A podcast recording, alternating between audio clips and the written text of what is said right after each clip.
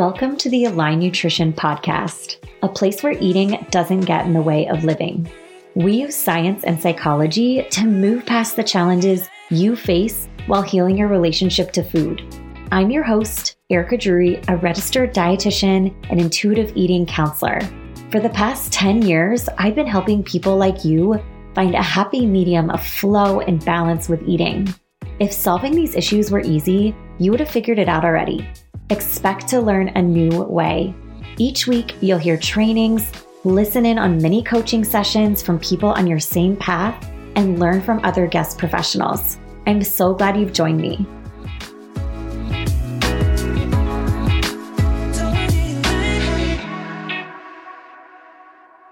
Hey there, welcome back to the Align Nutrition Podcast.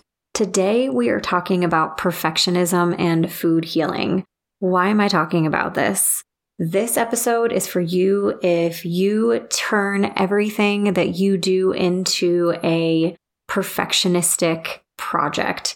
Everything you need to do, it needs to be the best, or you always need to be improving, or you need to hit the mark. And, it's like really not a bad quality. It's really not. When we look at perfectionism, it is something that can really serve us well. It's well-intentioned. We're just trying to be our best. For some of us, it was a survival mechanism. It was to help us really just get by and be okay. So there's no shame in being a perfectionist. There's just a line that I want to draw here. There's a difference between striving for excellence and wanting to be your best. Perfectionism is pathological. It says, you are not worthy if you don't get it perfectly. Perfectionism and shame are best friends. You are shameful if you don't do it right. And the way I see this show up with food healing is several different ways. You're probably relating to some of what I've been saying. I've been talking about it with my community members and my clients. They feel it too. And basically, it's kind of trying to look at what led you to wanting to be quote unquote really good at food or be healthy or be the good eater or virtuous person. Like it's such an innocent reason that we get led into this. And so then when we're trying to heal our relationship to food, we're coming out on the other side. We get stuck as well. We're trying to turn it into, I must hit this right. I must do it in this way. And so I want to give you guys some examples today and some strategies that you can use to make sure that you're trying to do your best at healing your relationship with food, but you're not setting yourself up in a way that it's going to feel hopeless and frustrating the whole way, like perfectionism can do for us.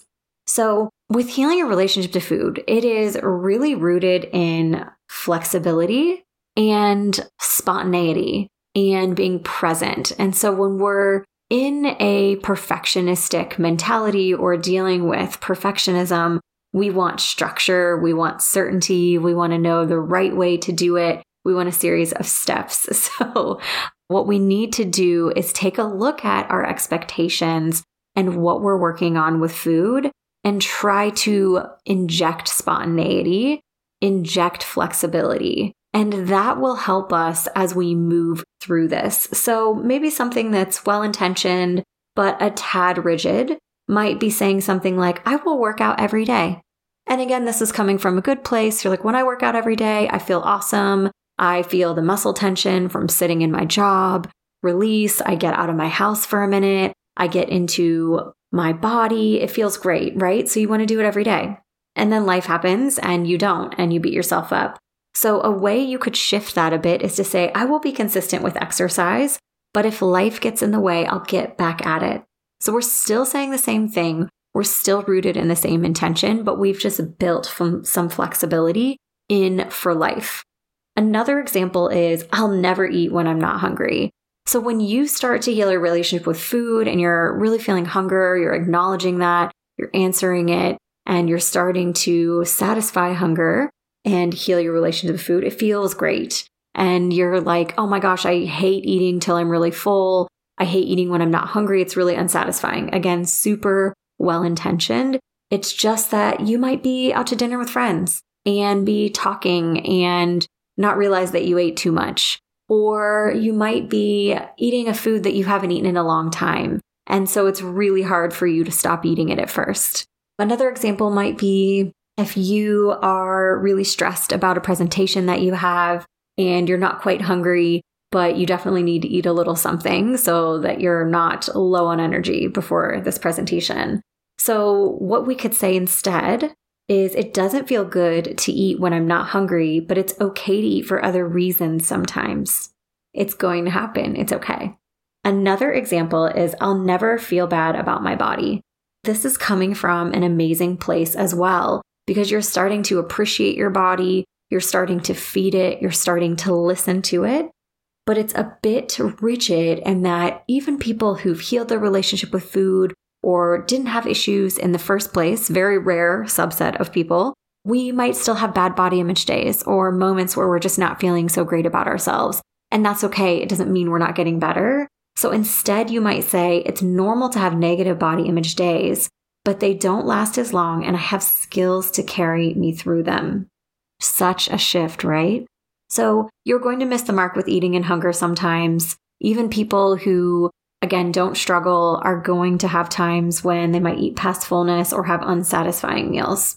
When you're thinking about, for the most part, you're thinking about things you do on a regular basis, your day-to-day, but it's going to be imperfect. And the big picture is what matters. So trying to keep your lens wide when you're thinking about healing your relationship to food.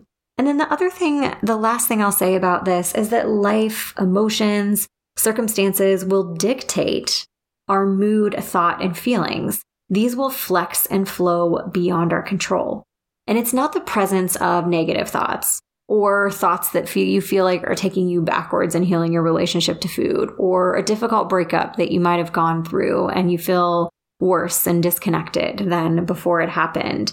It's more about how you can flex and flow with them and how you bounce back, how you respond, and what your expectations are surrounding them. So for the most part, I want you to think about that. How can you take a look at your day-to-day, things you're getting frustrated with yourself about, things you're trying to change? Is there a way that you can interject for the most part? Spontaneity. If you feel like life is messing up your plans, then we have it backwards, right? So how do you respond? How do you react? How do you connect to your intention? How do you stay wide and keep focused on the big picture? I hope this is a helpful discussion for you. I released this episode today because as we head into the holidays, there's a lot of spontaneity, a lot of, for the most part, things that are going to be coming up. And I want you to be prepared. If you feel like you want more support and specific strategies that get more personalized, definitely consider joining Realign Community. We are always welcoming new members through the end of the year, and we will be here for you. I hope you have a wonderful day, and I will talk to you next time. Thanks to you for listening. Find me on Instagram at Align Nutrition. Let me know if you like this or if you have other topics or ideas for the podcast. I love hearing from you. If you've gotten something out of this, help us reach more people who need this message by subscribing in your podcast app. A nice rating and review also helps us reach more people and is so appreciated. I hope you enjoyed this episode, and until next time.